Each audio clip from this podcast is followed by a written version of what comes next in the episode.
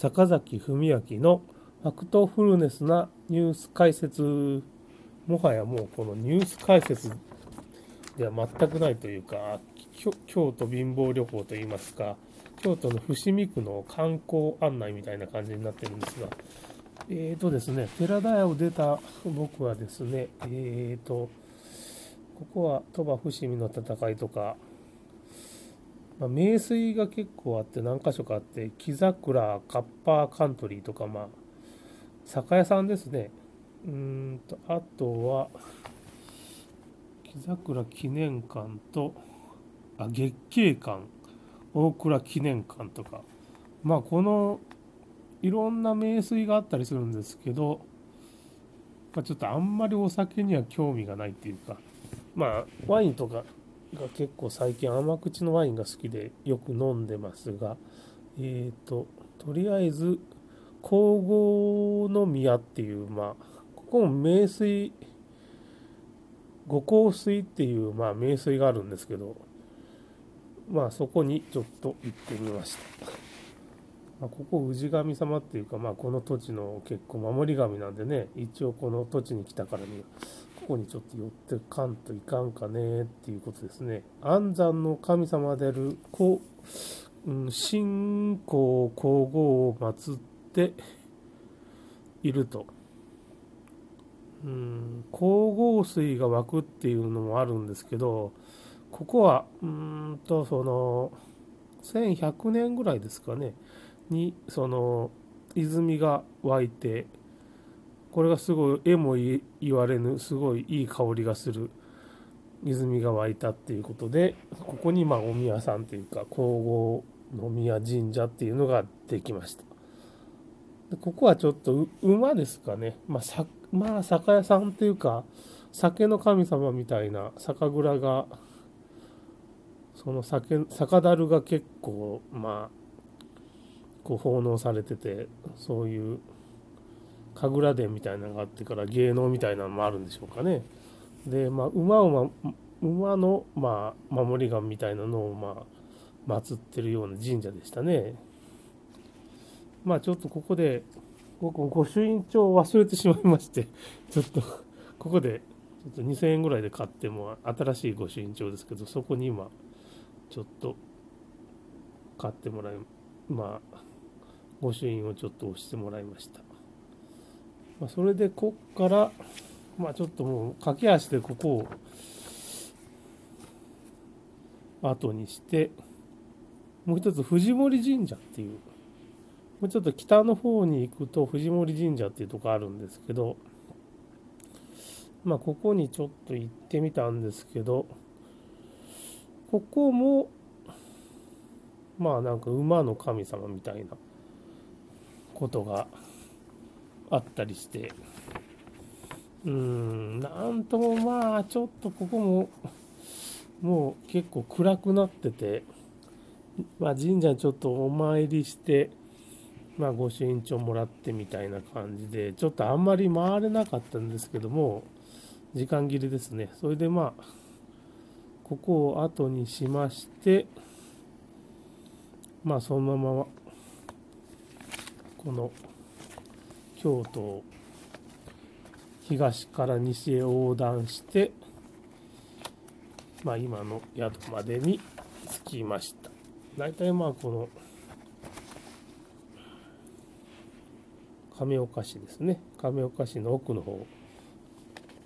京都のまあ奥の方ですね。この辺なんかラブホテルがとにかく多いようなところなんですけどね。それでまあ明日どうしようかっていう計画をちょっとさっきちょっとミニーちゃんの放送っていうか配信を聞きすぎててちょっと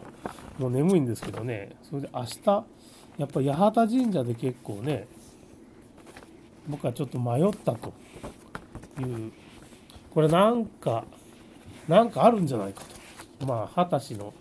僕の先祖のお母さんの方が二十歳60世の一つにがに該当して、まあ、岡山県の瀬戸内市とかあの辺ですかね、あの辺はまあ、畑氏が塩田とかやってたっていう痕跡があって、ちょっとその辺も僕はびっくりしたんですけど、うん、岡山県は北の方は、うんと、果たしが、あれですね、うんと、鉄鉱石、ああ、たたら製鉄ですかね、みたいなことをやってて、実は、訳の清丸っていうかね、道教からこう天皇家を守って訳の清丸と、まあ、果たしが組んでて、そこにまた佐伯氏っていう、まあ、空海の実家ですね。土木建築にこう長けてると。その辺がまあ絡んできたり、佐伯っていうまあ住所もあったり、服部っていうかまあ住所もあって、結局、二十歳のその荘園があったり、いろいろな京都のまあお寺の荘園がまあ岡山県の美作町の辺にあるんですよね、結局。そういうふうな関係で、やっぱ二十歳がたくさん住んでると。兵庫県の赤穂市の塩田っていうか、赤穂浪士ですね。あそこも結局、聖徳太子が、の一家が、一族ですかね。滅びた、滅びてしまった後に、結局、二十歳が赤穂市にこう逃れてきて、そういう塩田みたいなことをやるわけですだから海でそういう二十歳もやってる、塩田をやったりするのも二十歳だったりするんですけどね。それで僕の親戚もその、その赤穂市の坂坂越っていうとこにあるんですけどね、そこにまあ神社が、二十歳の神社があって、その祭りの氏子みたいなことやってるという、まあ、偶然が結構ありまして、僕のまあ下の妹も、二十歳と関係がある誕生寺というね、まあ、そういう禅宗かなんかのお寺があるんですけどね、法然か。法然の生まれた、誕生したお寺なんで、誕生寺って言って、まあ、岡山県のちょっと北の方にあるんですけどね、まあそ、この関係の旦那さんをちょっともらったりとか、いろいろそういう果たしと関係があるんで、八幡、明日はちょっと八幡市に行ってみようかなっていうふうな、ちょっと迷いましたからね、なんかこれ縁があるんじゃないですか。ここに岩清水八幡宮という、まあ、結局、源氏の棟梁が結構、ここに八幡太郎義家とかなんかそういういろいろなんていうかね、最初、二十歳っていうのは、そういう、なんていうかね、そういう戦の神、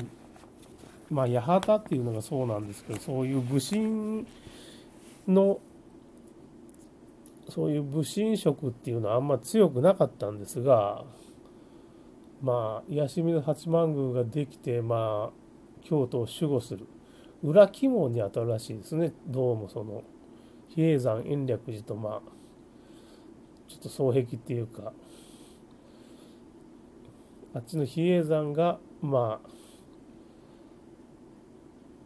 門を守ってると。北東ですかね。だから南西の方の八幡市の、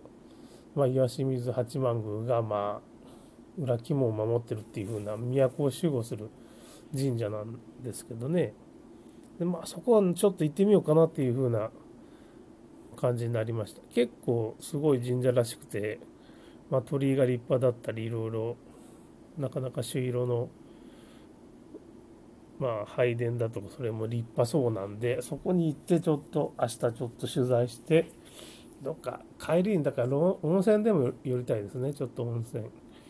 まあどこがいいかな。有馬温泉かなと思ったり有馬温泉の金の湯とかまああの辺が体にいいんじゃないかなと思ってちょっとまあ疲れを癒して帰って次の日がまあ夜勤なんですけどね。ちょっとゆっくりしてからまあ帰りたいかなと思ってるんですけどね。ちょっとなんか思いついたらちょっともうちょっともう一つぐらい寄りたいですけど。うーんなんか資料館とかあればいいんですけど歴史のね。まあ結局そこを夜ぐらいで、まあ、じっくり回った方がいいかなっていう感じですね。まあ、ほんと、寺田屋ももうちょっと 寺田屋に泊まりたいですね、ちょっと6500円。うーん。ちょっとその辺の、ここ泊まる場合は駐車場どうなんですかって今度聞いてみて。だけど、食品の持ち込みとか、できないらしいですね、ちょっと。うん、2階の梅の間以外の5部屋は泊まれると。駐車場内の事故も責任負いませんとか、まあいろいろ。結局なんか、お酒を飲むとかして、まあ、一応ここ文化財みたいになってるから、難しいってことでしょうね、結局ね。まあ、鳥羽伏見、伏見桃山城っていうのもあるんですけど、まあ、おそらく、その、岩島寺八幡宮、宇佐八幡宮とか、まあ、三大八幡宮の一つですかね、を見たら大体一日終わっちゃうと。まあ、半日ぐらいか。岡山にとりあえず帰らないといけないんで、まあ、そんな感じの計画を立ててます。うん。まあ、なかなか時間をかけて回りたいんですけど、なかなか時間が1泊2日でも、ちょっと移動距離が長いですからね、なかなか難しいです。ということで、また明日に続きます。ではまた。